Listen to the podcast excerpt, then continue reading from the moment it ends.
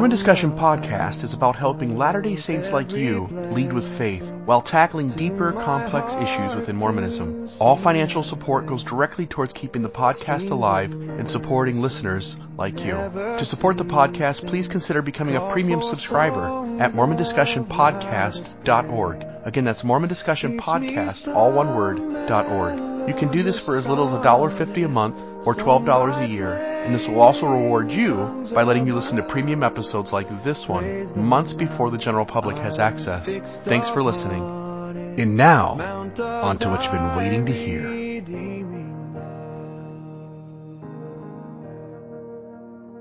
Stephen Carter and Jett Atwood, welcome to Mormon Discussion. How are you guys tonight? I'm doing really well.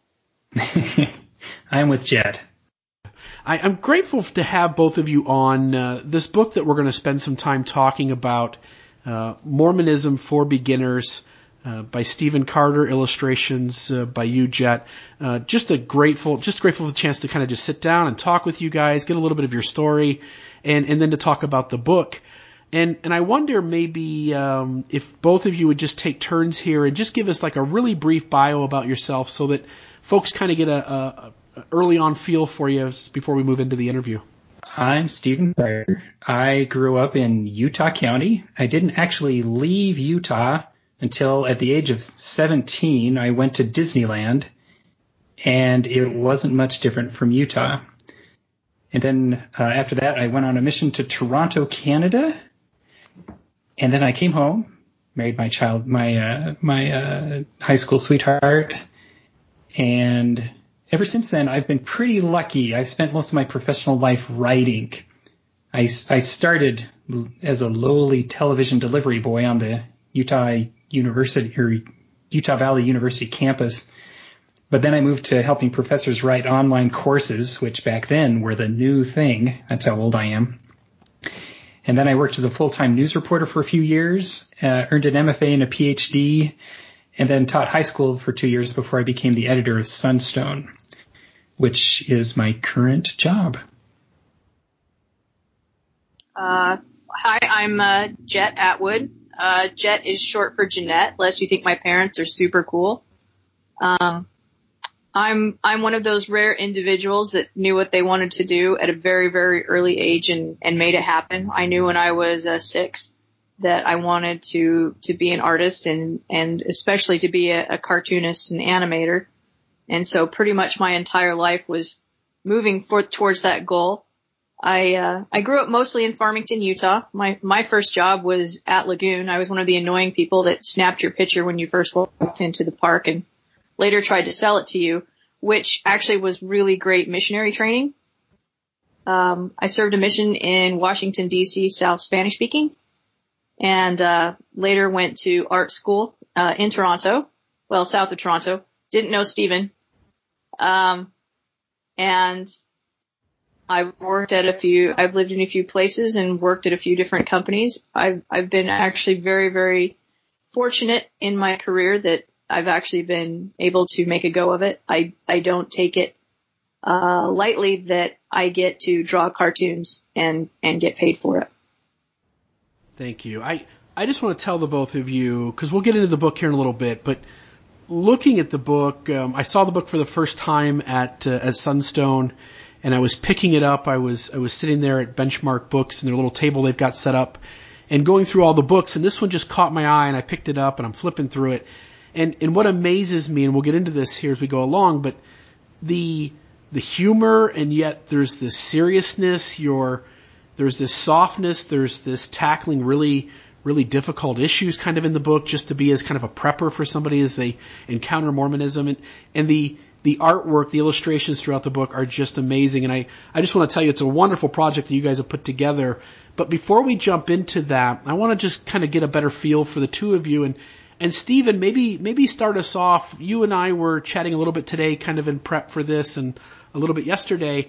Um, you wrote a uh, a book of essays uh, titled "What of the Night," and and this podcast is geared towards people who go through faith transitions. I wonder if you might talk for just a moment, uh, kind of about your faith journey and and what that book was and, and what you were trying to accomplish in that. Um, I, I don't know if I'm going to give much uh, hope to anybody because I'm pretty much in year 15 of my faith transition.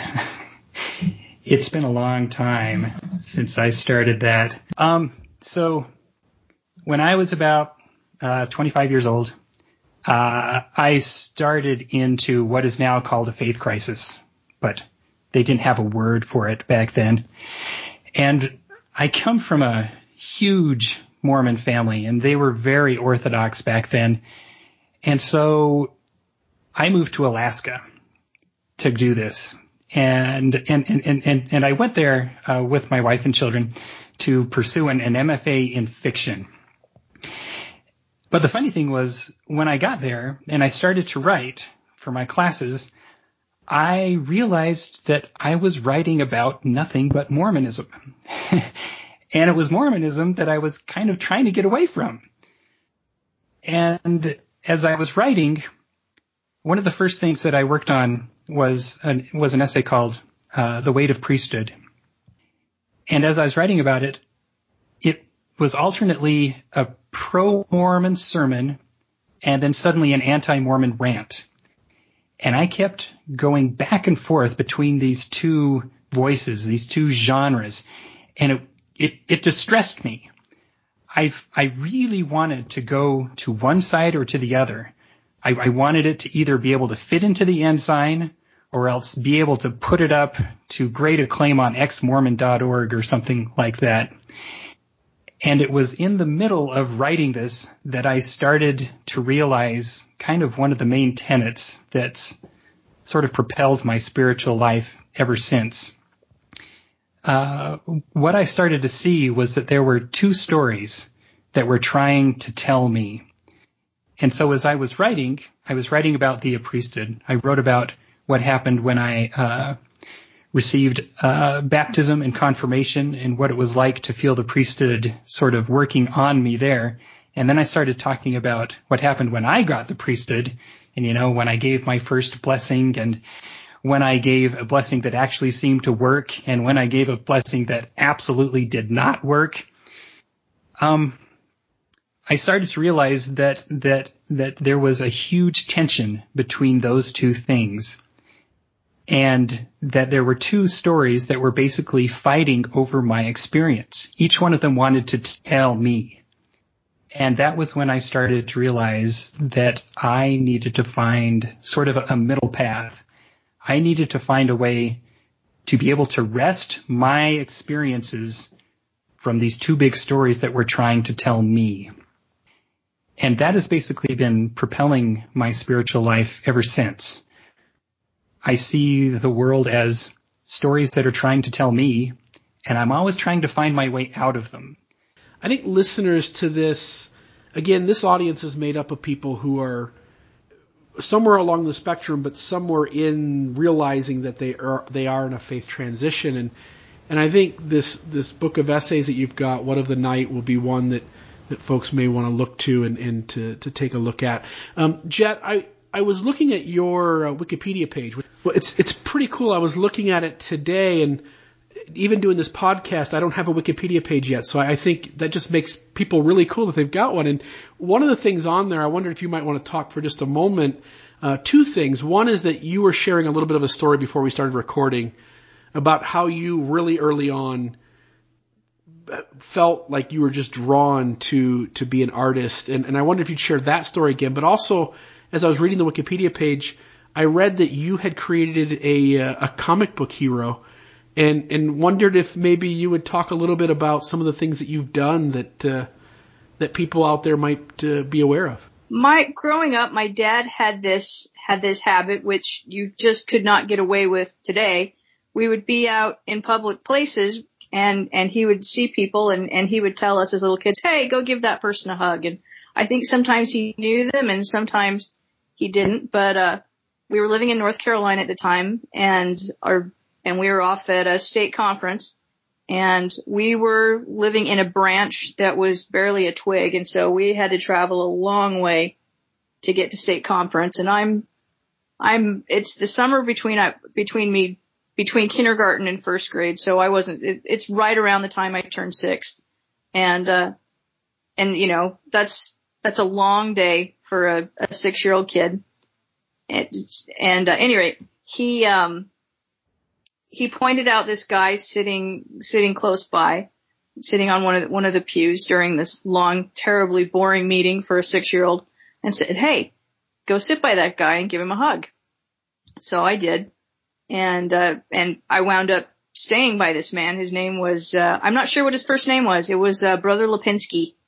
And Brother Lipinski pulled out a pad of paper and a pencil and started drawing for me.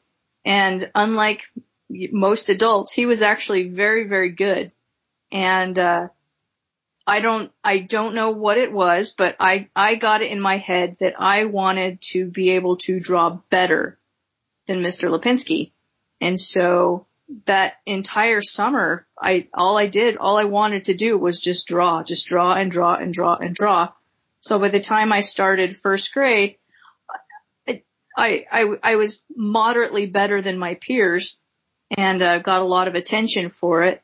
And then roughly around that same time, we went to see an animated flick and I'm not sure which one it was, but my older brother explained to me how they did animation and he said, yeah, you know, they do a drawing and then they put another piece of paper on top and they do another drawing, but it changes just a little bit and it changes just a little bit over and over and over. And, and that's how, that's how they do cartoons. And, and another light bulb went off in my head that said, that's a job. And, uh, and I, and that's, that was, and uh, there was a whole new Jeanette. It's like there was one moment and then there was another. And, uh, I knew that's what I wanted to do with my life. Yeah, I was gonna say, looking back, I mean, like I, I look at, I look at the stuff that I was drawing and I was never, ever, ever a prodigy by any stretch. I was just, I just kept going and I, I made it over that very dangerous period where most kids quit drawing when their, uh, when their ambition exceeds their ability.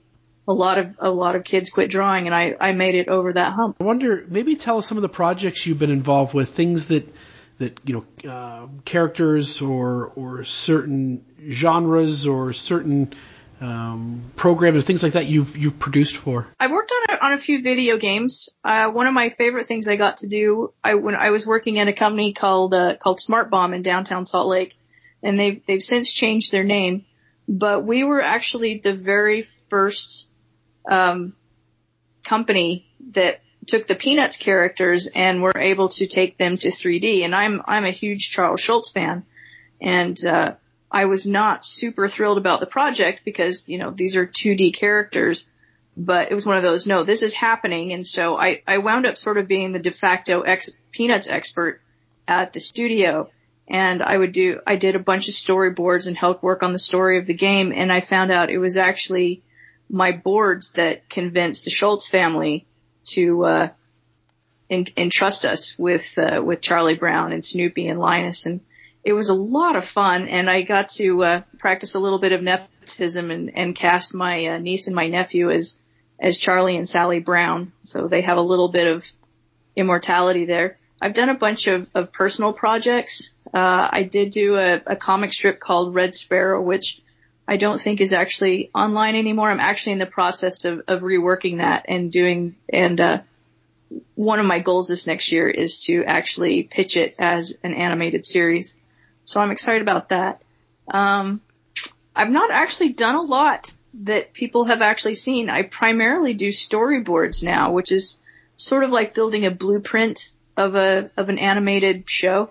So I get to pick every shot and acting choices and and uh, kind of help build the film for the pipeline. But nothing nothing I draw ever makes it on on screen, but all my scenes, it's like my fingerprints are all over it. And I really enjoy that. I, I enjoy being a, you're sort of a mini director with the director. And then I've done several 24 hour comics and my, my first one was actually wound up being published. And that's doing a 24 hour comic is a, is a really interesting experience. You never do one to quote unquote win. It's like running a marathon. You know, you do it just to say you did it. And, uh, let me give you a, a super quick explanation. You have 24 hours and before those 24 hours start, you're allowed to gather up all your materials, your paper, your pens, your pencils, You are not supposed to work out the story or anything in advance. You just get there and when the 24 hours starts, you have 24 hours to write and draw a 24 page comic. And it's just mostly an exercise to just sort of like uncork you creatively. I, I mean, it really is astonishing, like what you can actually get done in a 24 hour period.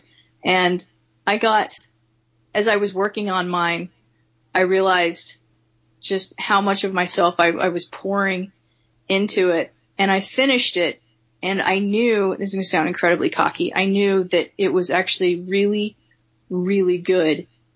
And no one that knew me could ever read it.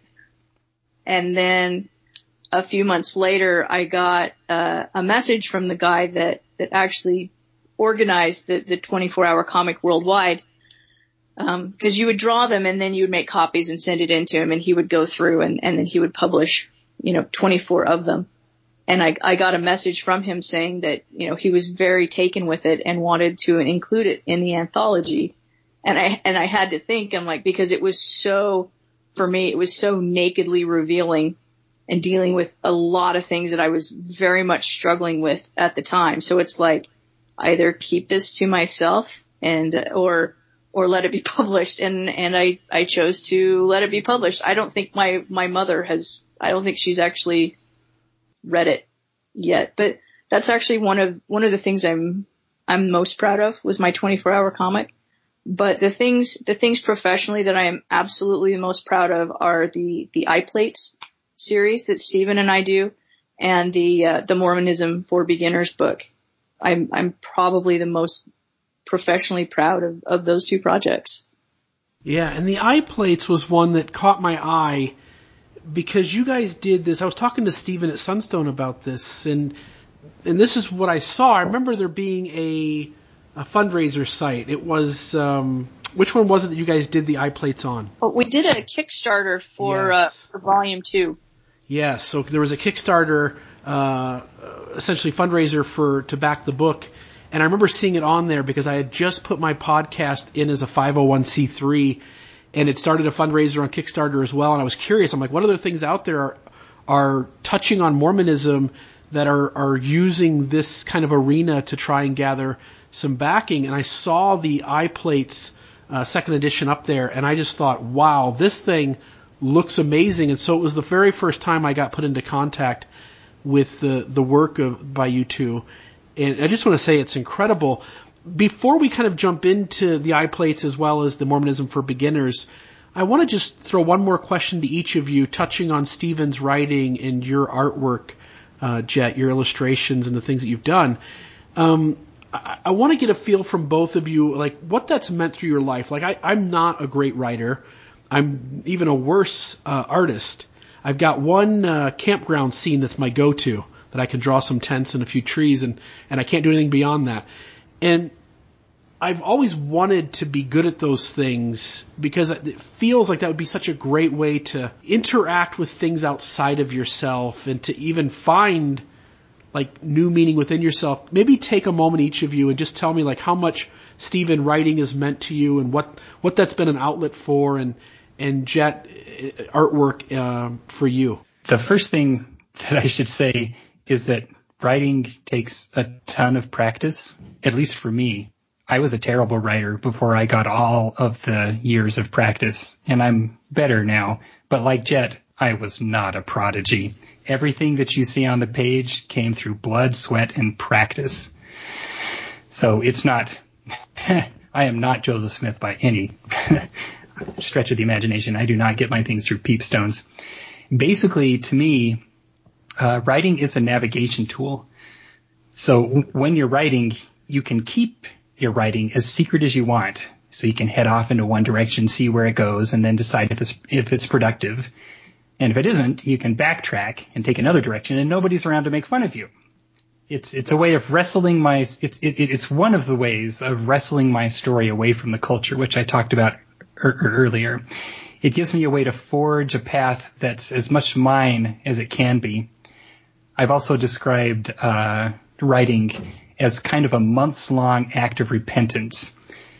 Uh, but by repentance, I don't mean like going back to the straight and narrow. What I mean is that I take some of the imperfect, malformed, messy experiences of my life and I dwell with them for a long time. And then when I've changed enough to see a way to make those experiences into something beautiful, not because I changed them, but because I can find how their imperfections interact with each other, then I know that I'm finally done. So actually, maybe alchemy is a better word for that than than repentance. But bringing imperfect things together and making them beautiful, that's that's basically what I try to do with writing. Dang, I should have gone first because that was incredibly erudite. I, I guess I'm thinking like what what drawing has done for me rather than than my process. When my family moved from uh, from North Carolina to Utah, in in North Carolina, me and my my siblings, we were the only Mormons um, in the entire school, surrounded by a bunch of Southern Baptists. I was I was used to being the uh, the odd duck. So when we were moving to Utah, I thought, oh, this is going to be great because everyone's going to to be Mormon and everyone will be nice. And not that not that everyone wasn't already nice in North Carolina because in North Carolina they also were very very big on manners moving to Utah was an enormous culture shock. I was already, I was always a kind of a, an odd duck anyway. I had a very, very hard transition. But the, the one thing that I knew despite like all the teasing and all the insecurity and, and my, my dad being gone all the time for his jobs and, you know, and financial, um, difficulties that my family had, I, I always could go back to my drawing and it was something that my my peers would actually respect it. It's like, yeah, she's she's weird, but but she can draw, and it was it was a, a great escape for me. Um, so now as a grown up, I'll I'll still fall into a drawing or fall into a storyboard sequence or or or just immerse myself in um, whatever project it is I'm working on. Like there was, uh, um, one of the things I'm really grateful for working with Stephen is, is, uh, and I'm sure we're going to talk a bit more about this, um, but, um, we were, we were working on iPlates and we were coming up on this section that Stephen had, had scripted, I think just a page or two. And by this point, I felt like I knew the characters well enough that I had a very long conversation with him saying, this this character needs a case made. I mean, it, it it's really really it's an interesting experience, and I, and I think writers probably have the same thing, if not probably even to a greater degree. Um, but when when I when I'm drawing, especially drawing characters, it's like you just you just fall into their mindset, and you're able to you're able to kind of kind of explore yourself a little bit through whatever it is that you're drawing. It's it's almost impa- impossible to draw like a really happy character without feeling that yourself. Like whatever mood of of the character that you're drawing, you yourself feel.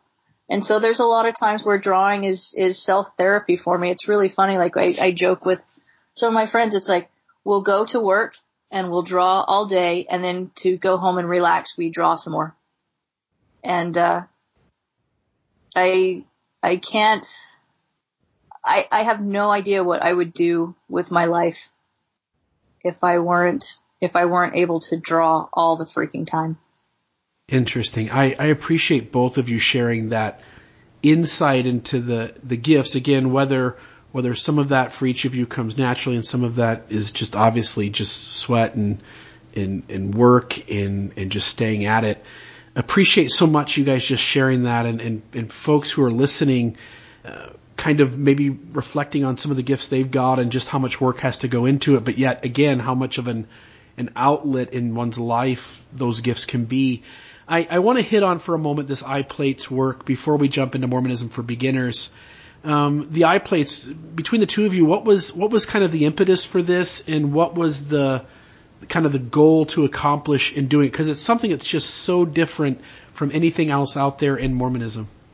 I think the original impetus was fame and fortune. Isn't that right, Jett? yeah, it sort of failed miserably on that end, but it's still fun It's true. doing it. No, it it actually started out uh, very early in my Sunstone career. Uh, I was doing uh, an, an issue that was focusing on Mormons in in Asia, and I thought just for fun, let's do a manga uh, comic in the back, and so naturally we did uh, Ammon because that's the awesomest story in the Book of Mormon, and you know with the most violence per page. And so uh, Jett and I worked on that, and it it turned out great. It's it's still one of my favorites. And uh, when we got done, we said, "Eh, let's keep going." And so uh, we uh, we like to say uh, Nephi's been done to death. Everybody starts with Nephi. We're tired of Nephi. So we went to Zeniff, who uh, pretty much nobody remembers, but he has a fascinating story. He he was the guy who like tried to stop the slaughter of the Lamanites, even though he had started out as a Lamanite hater.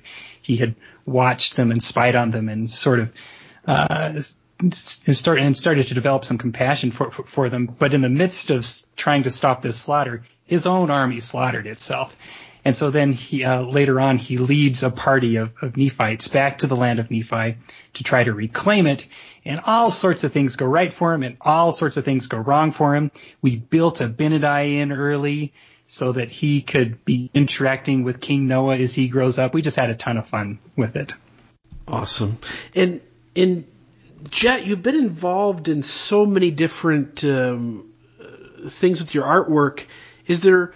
It just feels like there's maybe something unique about what you're doing here. Any thoughts on the book from that, from the artistic perspective, the artwork that goes into it? Well, the, the first one we did when he said we did we did Ammon, he he wanted Stephen really he very much wanted a a very manga look to it, which is not my natural my natural style. So I wound up doing a, a ton of research trying to get the look right. Um, but when we decided to keep going, one of the things I told him was, I'm like, okay, but we, I, I, I get to do it my style from, from here on out because it's too much work to try and, and ape something that doesn't come naturally to me. So, I mean, um, I wasn't really trying to, to imitate anything. I was, I was very much inspired by, by Walt Kelly and by, um, yeah, with Walt Kelly's Pogo and with Bone because they, they read so nicely in, in black and white. But I don't know, for me, it, it was a lot of fun because I wanted to do a, a comic book kind of on a regular basis. And so, uh, Stephen allowed me a lot of experimentation, which was fun. So sometimes like the panels can get very, very serious. And then other times it's like things are just super, super wacky. So with, with, without an editor, this is, this is pretty much how I, how my, my nat, my quote unquote natural look is. And it's fun for me because I also, uh, I see a lot of evolution in my, in my own stuff from, from Ammon to, to where I'm at now. I think my anatomy is a lot better. I understand how to lay things out a whole lot more.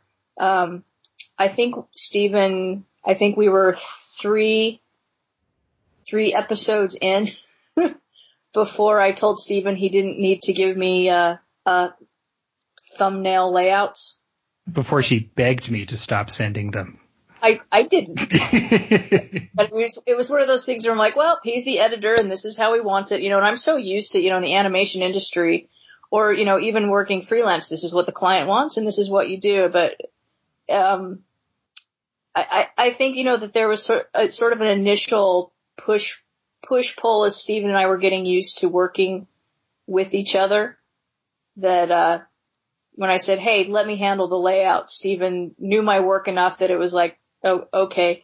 So when we went from volume one, volume one was just a, a collection of, uh, of the stories in the back of Sunstone. So the, uh, the art is very, very compressed. The action just really, really clips along because, you know, we're telling this, this, this epic story in, you know, five or six page increments.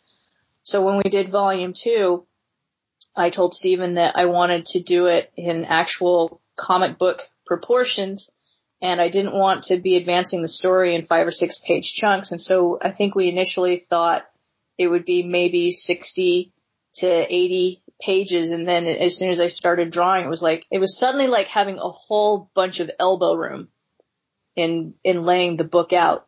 That it's like, I'm like, we can have three pages of just environment and quiet and set moods and, you know, and let things breathe, you know, and build, build moments and, you know, throw in comedy because we weren't constrained to, to a magazine. So that was, that was very freeing. And also I think with volume two, things worked as well as it did because neither of us, I, neither of us had any idea what we were really getting into it, it wound up being 150 pages and most of that is my fault because I would draw and then I'd call Stephen and say, this needs a few more pages or, um, I'm like, I think we can cut out all of this dialogue and I can do it all just with illustrations. What do you think? And so it wound up being 150 pages. Volume two is, it's sort of my own personal journey or personal journal for 2014 because I'll flip through the book and be like, oh yeah, I was in Belgium when I was doing the sequence, or this is what was going on when I was doing this, and so it's uh, it's it's really fun for me to see that, and I think um, it's also made me a little gun shy in uh, starting the next project because now I know how much work they are. Before I had no idea. But we do have, we are working on another thing and, and we're hoping that we'll have, um, sorry, Stephen. I'm hoping we're having at least part of it done by the uh, by the Fan Expo in in March 2017 this next year. Awesome. awesome.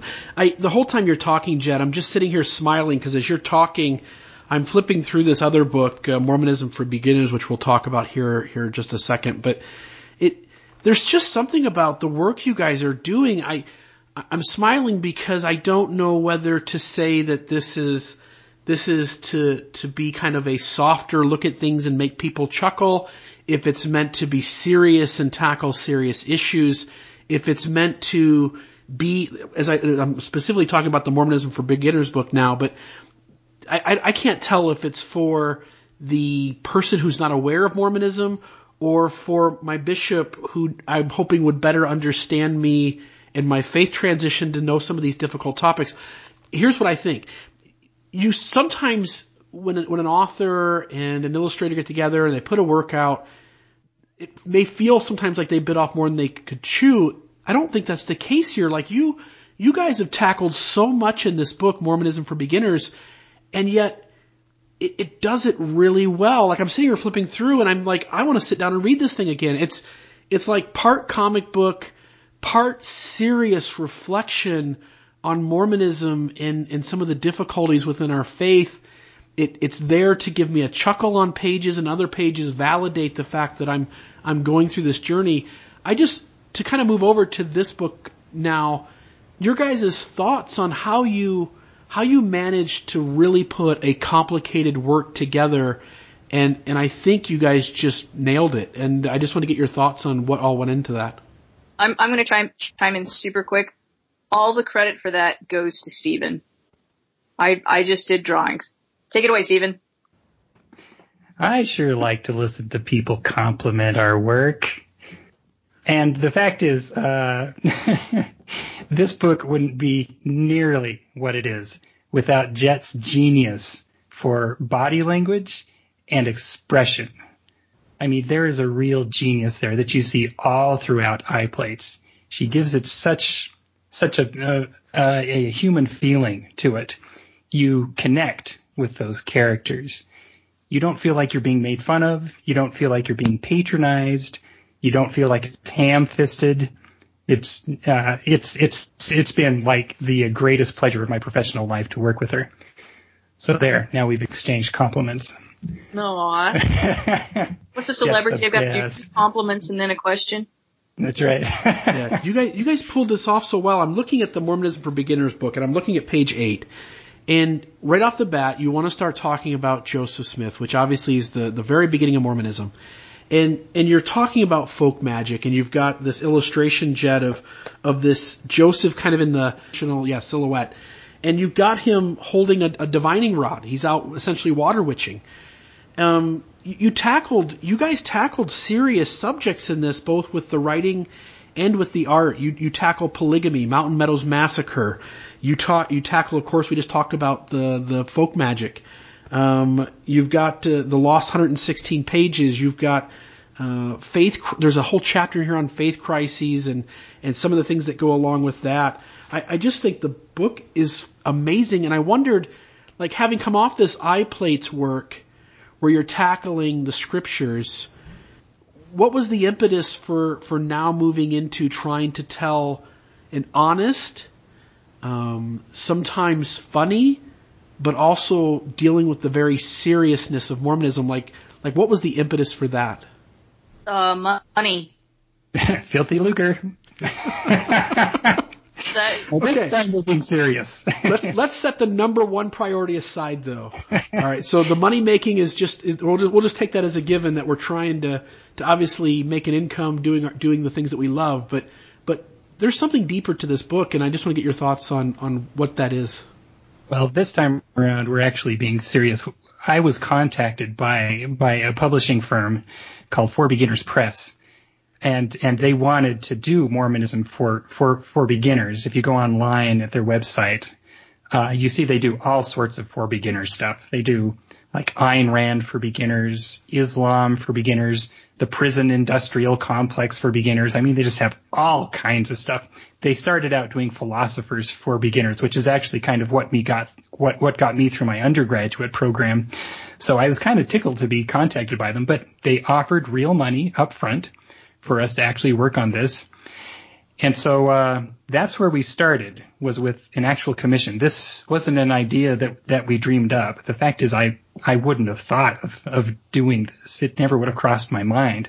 But I still want to get at this idea that you you tackle so many different components in here, and you do it in a way that the TBM is not going to be offended, that the person going through a transition is going to feel some validation, and the person who is has no clue about Mormonism who's picking this up and reading it gets gets really informed without being spoken down to, without you you just you you spoke to so many audiences in this without it coming across as again having bitten off more than you could chew and and I just I just wanted to kind of get a feel for what all went into that.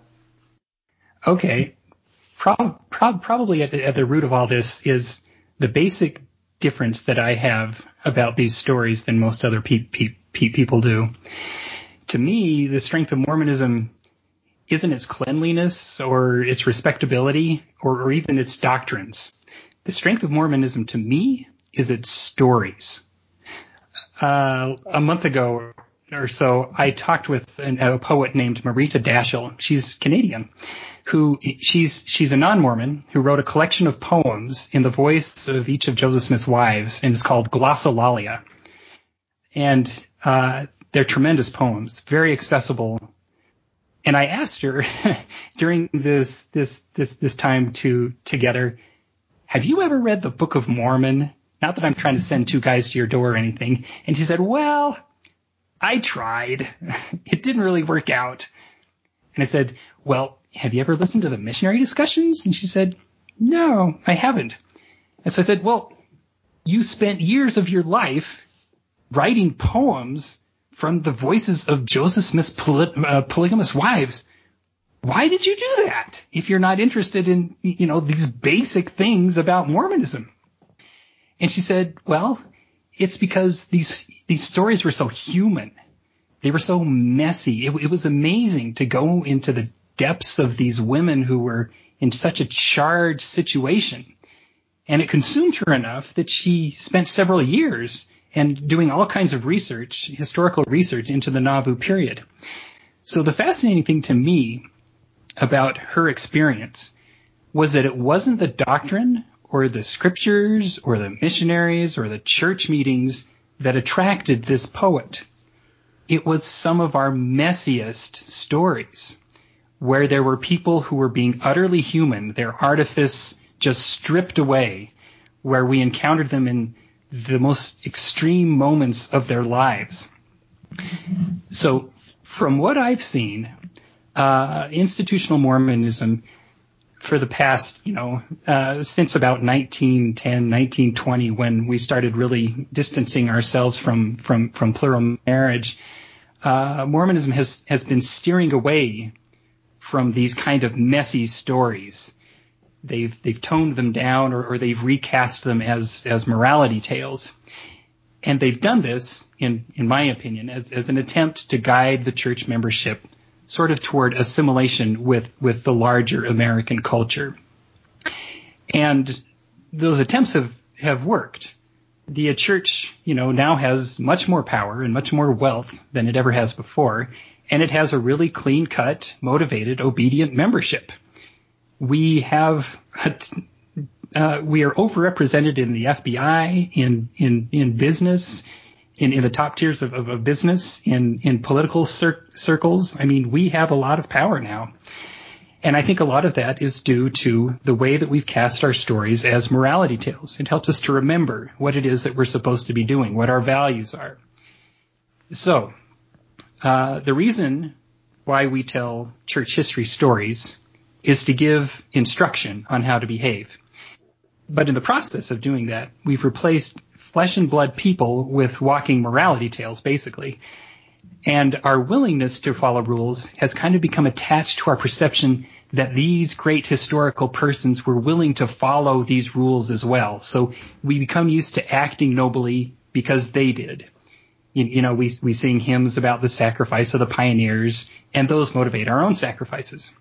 In other words, in, in a sense, we place our motivation for our actions outside of ourselves. We say like, well, this is what Joseph Smith or my pioneer ancestors would, would do. And this has done a lot of good for us. It's made us cohere as a culture. It's made us cohere as a people. You can kind of tell when you're around a Mormon. And that's a lot because of the way we tell these historical stories. But the thing is, uh, the heat, the the energy, the uh, the messiness of these historical people's actual lives and personalities can't be completely suppressed. And as anybody who has studied Mormon history in any kind of depth knows, these people did really weird things, even for the time they were living in. You know, they were digging up gold plates. They were publishing new scriptures. They were trying to literally build the city of Zion. They were gathering armies together. They were trekking from place to place. They were starting new cities with new types of government. They were practicing plural marriage.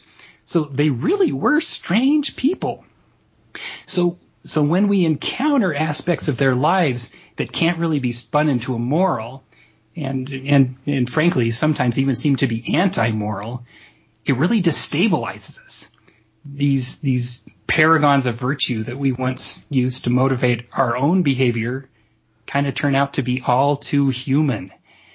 And so that's the downside of using history as morality tales. I am getting to a point. so, so right now, from my perspective, uh, the official church sources approach stories like Joseph Smith's treasure digging sort of in muted tones they they they they tell the stories in a matter of fact sort of way, as if to say, "Oh yeah, that happened. Now let's get back to the important story." It's kind of a well, we've covered our bases sort sort of attitude, and so as a result, this to me fascinating portion of Joseph Smith's life that has all kinds of bearing on how his formative years were spent and how his worldview developed, which you know in turn uh, impacted Mormonism deeply is basically missing. It's not integrated into the rest of the story. It's kind of sidebar. And of course, if you take Joseph Smith's life as a whole, it's full of this wild stuff. It's, it's, it's the reason people followed him. They, they didn't follow him because he was righteous. They followed him because he was interesting. He was charismatic.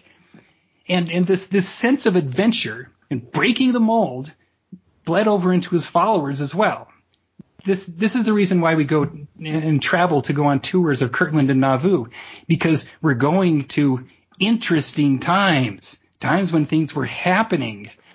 You know, we never go on the Harold B. Lee tour and you know go tour his offices in Salt Lake or anything. we go to Nauvoo where things were happening. So, to me, stories like Joseph Smith's treasure digging, stories like Zion's camp, stories like like what happened around polygamy, stories like the Kirtland Safety Society. these are the stories that make Mormonism great and juicy to me because they open that sense of possibility and adventure that made Mormonism flourish in the first place. But it's, but has been so thoroughly removed since. I mean, you can think when you read these stories instead of, oh my gosh, hide it from the children. Don't let the general public know that Joseph Smith was interesting, that, that he did all kinds of things, that, that all sorts of elements went into his prophethood make them think that it was just started from this, this one vision from the sky. But on the other hand, we could say, holy cow, we were started by a former treasure digger.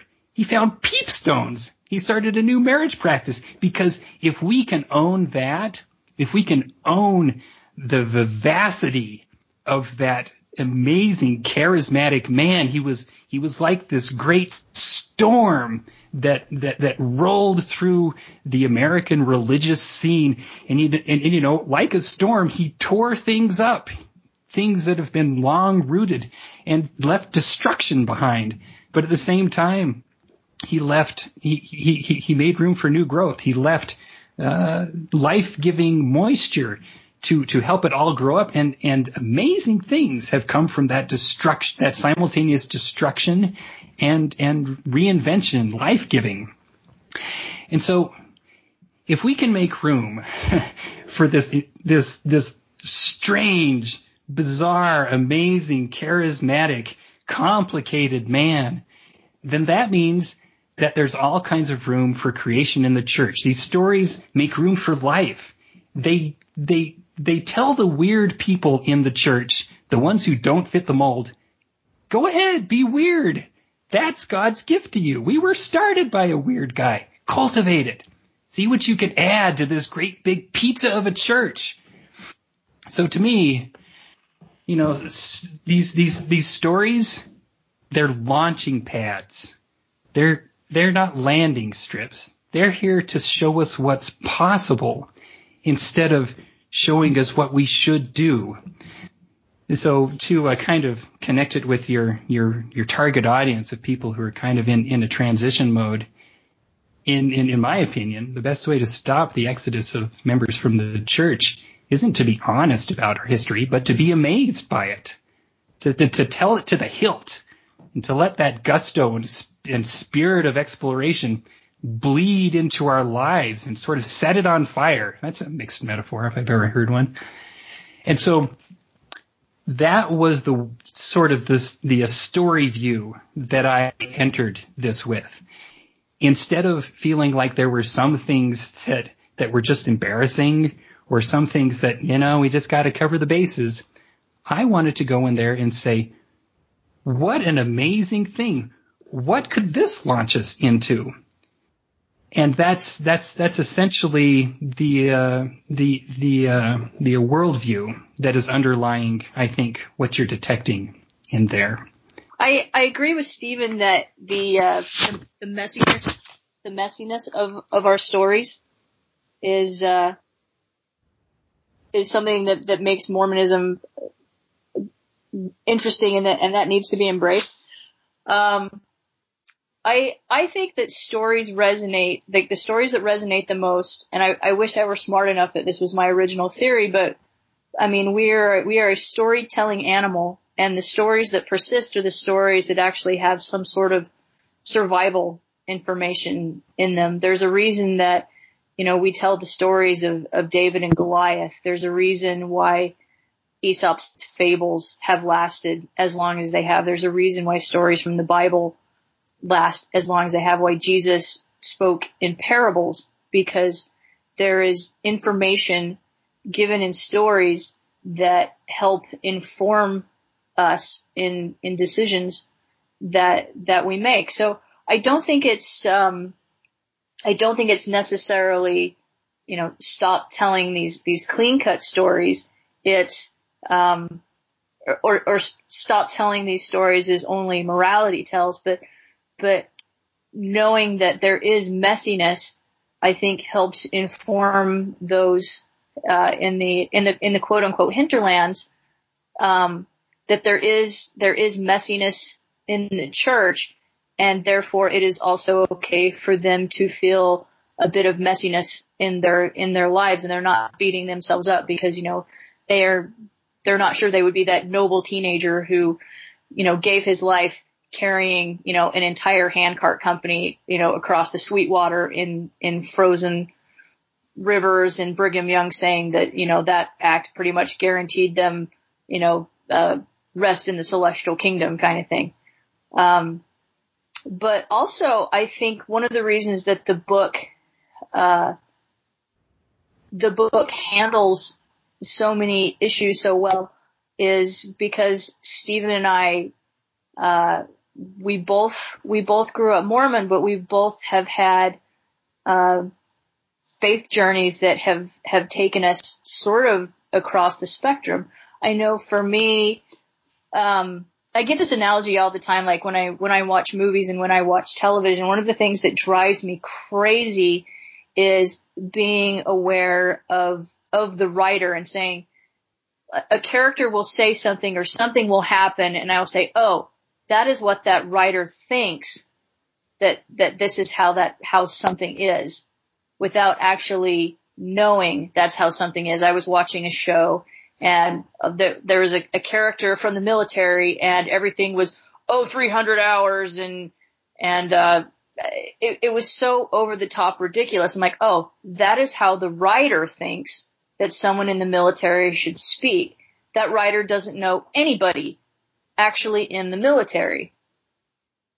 I think Mormonism for beginners works because Stephen and I know Mormonism intimately.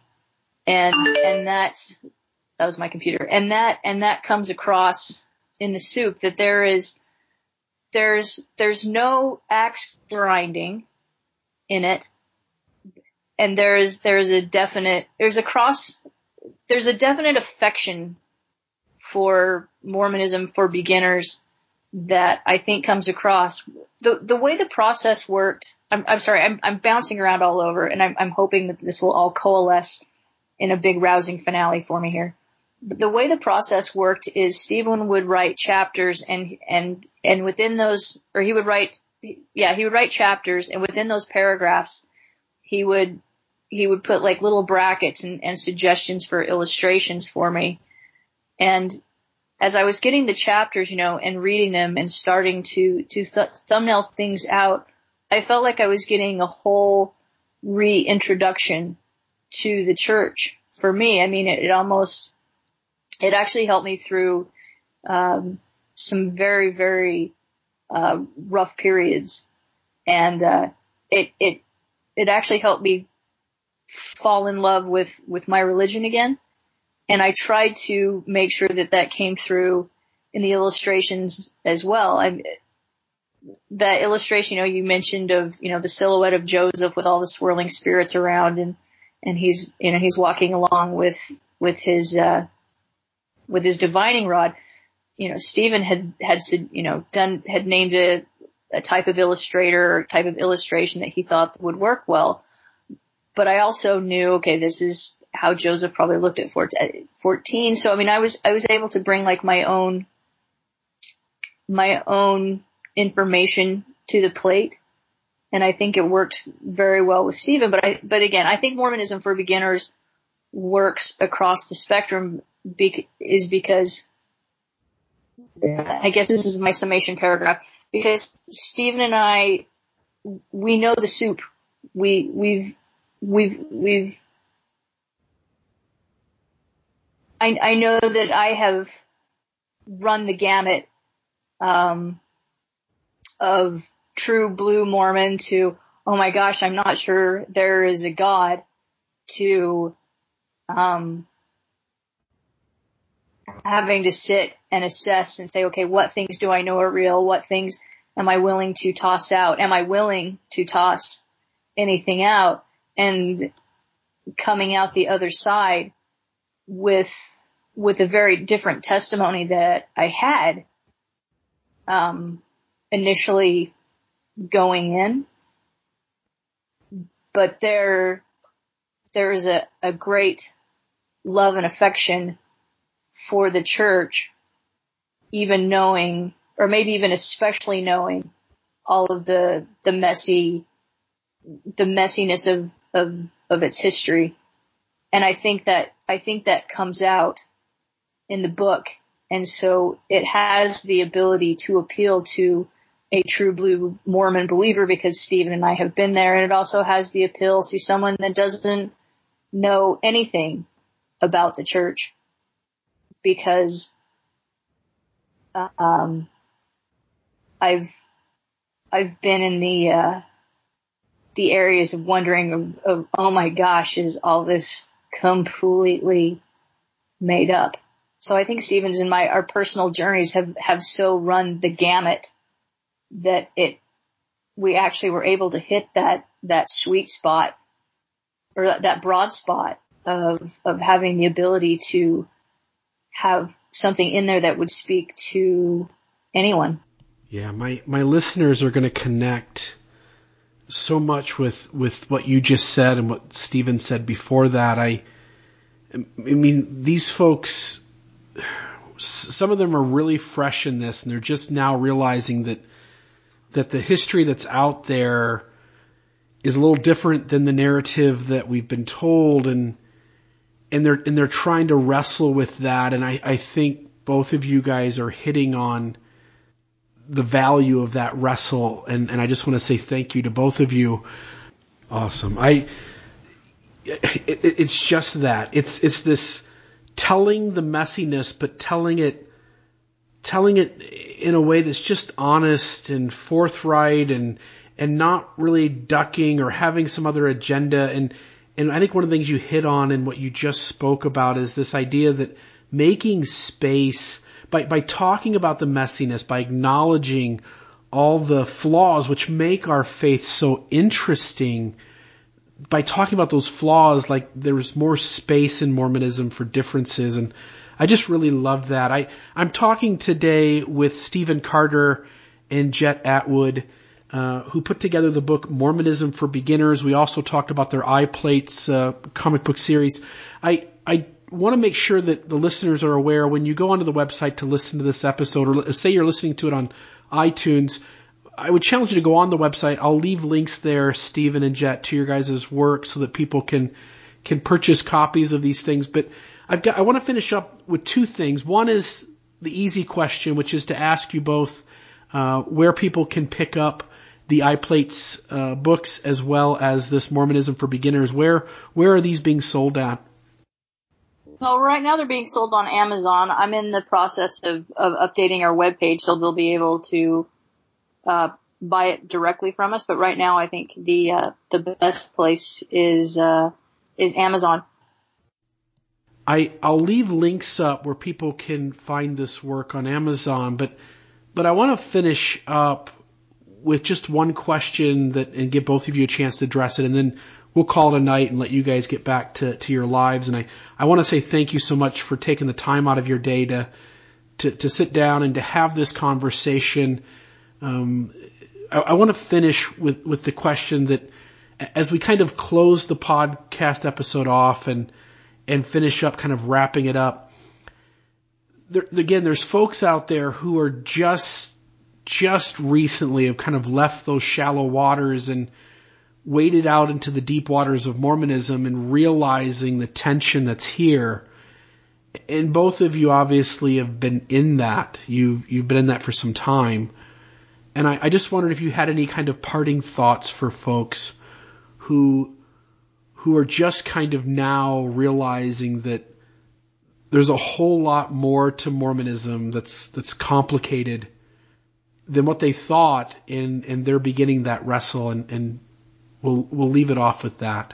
So a little over a little over ten years ago, uh, I I hit a a major crisis of faith, and and it wasn't it wasn't it, it's funny how how delicate a testimony actually is. It wasn't like losing a brick here, losing a brick there. It was like it was like a house of cards that suddenly just came tumbling down. It was, you know, it was something as, something as innocuous as well, I think it, the apostle is, is, I think the apostles are really, really wrong about this. And then it was like, oh my gosh, well, they're fallible. But if they're fallible, then maybe, you know, the, the other apostles were fallible and maybe Joseph Smith and, and the Book of Mormon and, and, and the, and, and it suddenly became, and it, and it, was, it was almost immediate to, oh my gosh, is there a God? And I remember when I was, when I was in art school, I remember talking to someone and she said, she's like, I don't know, you know, what the point of life is. I think, you know, when we die, we just kind of, and that's it. And I said, I don't think I could get out of bed if I actually believed that. And then I suddenly found myself in that position and it was like, okay, well, I'm still getting out of bed and I'm still going through my life and what, what, what do, what do I do? And around the same time, there was, uh, Stephen wasn't the editor of Sunstone yet. It was still Dan Wotherspoon. And he and, uh, I think it was Tom Kimball.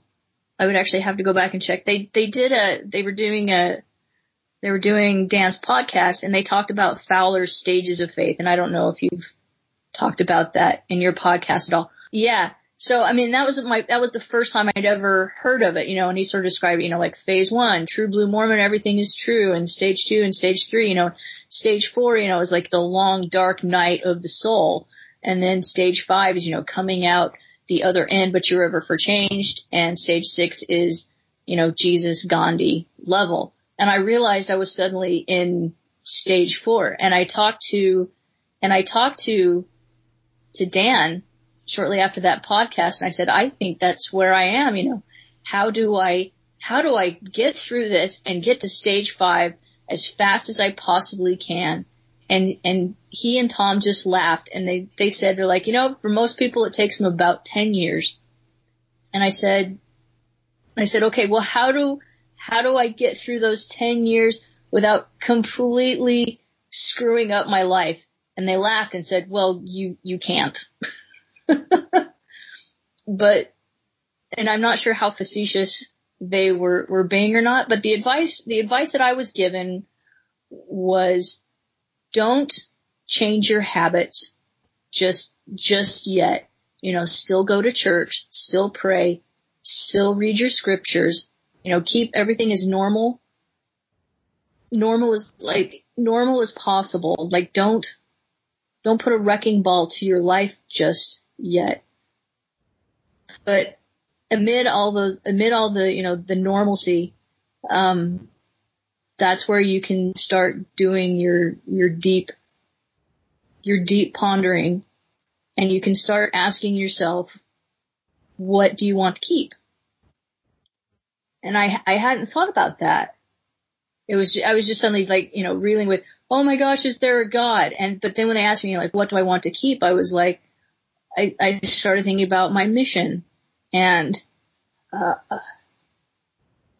other, other experiences in my life that, that had impacted me greatly. And it was like, well, do I want to keep that? Because if, if I'm going to to chuck everything, I have to, I have to give those up and I have to give up the way I've, I have to give up my interpretation of those events.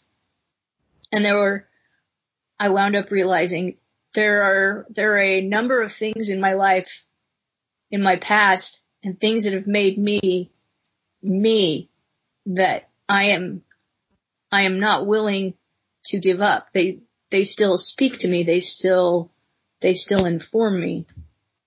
And so by deciding what I wanted to keep, it, that sort of wound up being a temporary foundation that I used to kind of put my faith back together.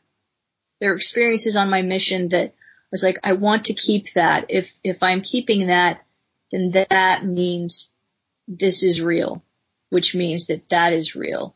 And how do I feel when I'm reading the Book of Mormon? Even if, even if I think Joseph Smith made that, the entire thing up, how do I feel when I'm, when I'm reading it? So it was, it was, it was like losing a house of cards and slowly, slowly, slowly rebuilding a brick house for me.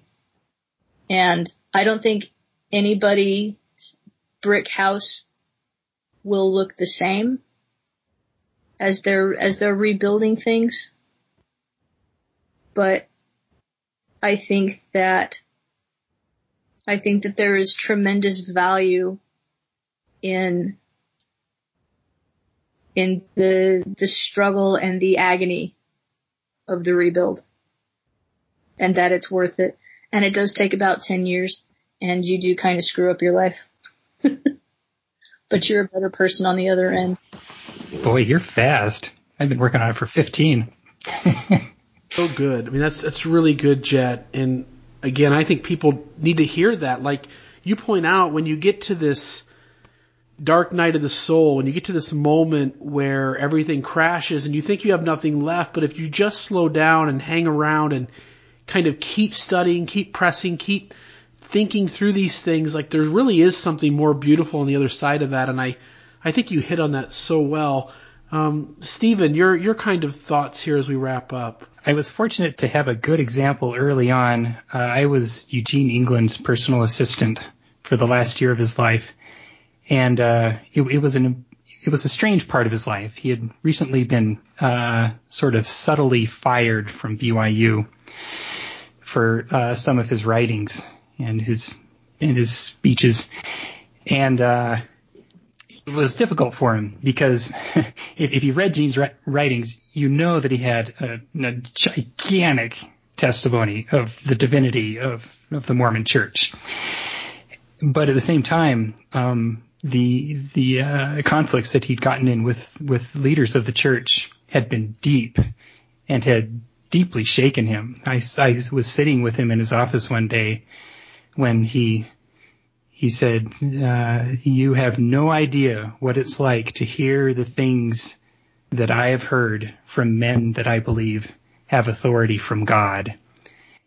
And so I watched as Gene sort of sat sort of dwelt in this tension between his his love for the church and the way that some church leaders had treated him. And I was profoundly affected by watching him just sit in that tension. Uh, any lesser soul probably would have uh, just left the church altogether at that point. He had every reason to. He, he was not treated well. And so, um, as as I progressed into my own dark night of the soul, which I did in Alaska, where it gets very dark for very long periods of time, uh, I took a page from his playbook. And so, even though I had this great feeling that I should, uh, you know, just bug out, get away from this crazy church, I sat with these tensions that I was feeling and I wrote about them. That's that's actually what what of the night is about. It's my time in Alaska when I was sitting with all of the tensions that were coming up. And so when you get to the end of each of these essays, there is no moral. uh, there's there's a place where the tension grows kind of beautiful where it reaches a point where it can launch me into a new place. And so you don't get a really good ending in that, but you do get to see what it's like to sit in terrible tension. And I agree with Jett wholeheartedly that it is the dwelling in that tension that really makes a soul. Without going through that, you don't know what a soul is. But um, one thing that I think is absolutely important is that the most important thing that happened to me during that time oh goody it's it's my turn to uh, to uh, break down was that my wife sat and listened to me the entire time. Because I was telling her you know for a Mormon wife terrifying things. I was saying things like I don't know what has value anymore. Does my marriage have value does my church have value? Do my children have value? Uh, does my soul have value? Is there a soul? Does God have value? What is God? And you know, when you're hearing that from your spouse, your entire uh, religious worldview, which is the foundation of your worldview, is absolutely threatened. And it looks like the entire thing is coming down. And the first thing you want to do is to say, stop. Let's go talk to the bishop. We need to get things back onto stable ground. But instead, she sat and listened. And that was the most important thing. So if you happen to have someone who is going through this, that's the greatest gift you can give them. It will do more than any kind of preaching or any, you know, it, it will do more than bringing uh, the president of the church to come and talk with them. Much more, because then you you reaffirm to your spouse that that it's the relationship between you and your spouse that's the most important and that you are together. And then you're not alone. Because being alone is the worst part. So that's sort of my parting shot. Stay with your person. Stay in the tension of what's going on. You will learn so much. You will become a deeper more authentic soul. And just to let you know, you also won't fit very well into the church community. I fit terribly into the church community. They made me the Sunday school president because they were desperate. But you will become a really interesting person. You will be able to see things that other people won't be able to see. You'll be able to heal wounds that other people can't even det- eh, can't even detect. So those are the two things. Stay in the tension. Don't run away from it. That's where your soul grows. And second, the relationship comes first. Every time. That's atonement 101. You are, the best thing you can possibly do is to stay at one with the person. As long as you're at one, nothing can go terribly wrong because you're together. Period. Yeah, beautiful to both of you. Um, again, we're speaking today with uh, with Stephen Carter and Jett Atwood, um, who put together the book Mormonism for Beginners. I just I just want to say, wrapping up, thank you so much to both of you. Um, the audience of this podcast, I can tell you because I was touched, they're going to be touched by those words you guys shared at the end, and thank you so much um, again for your time and, and for all that you guys do uh, both within just your personal lives as well as is to help make Mormonism better. So thank you so much to both of you.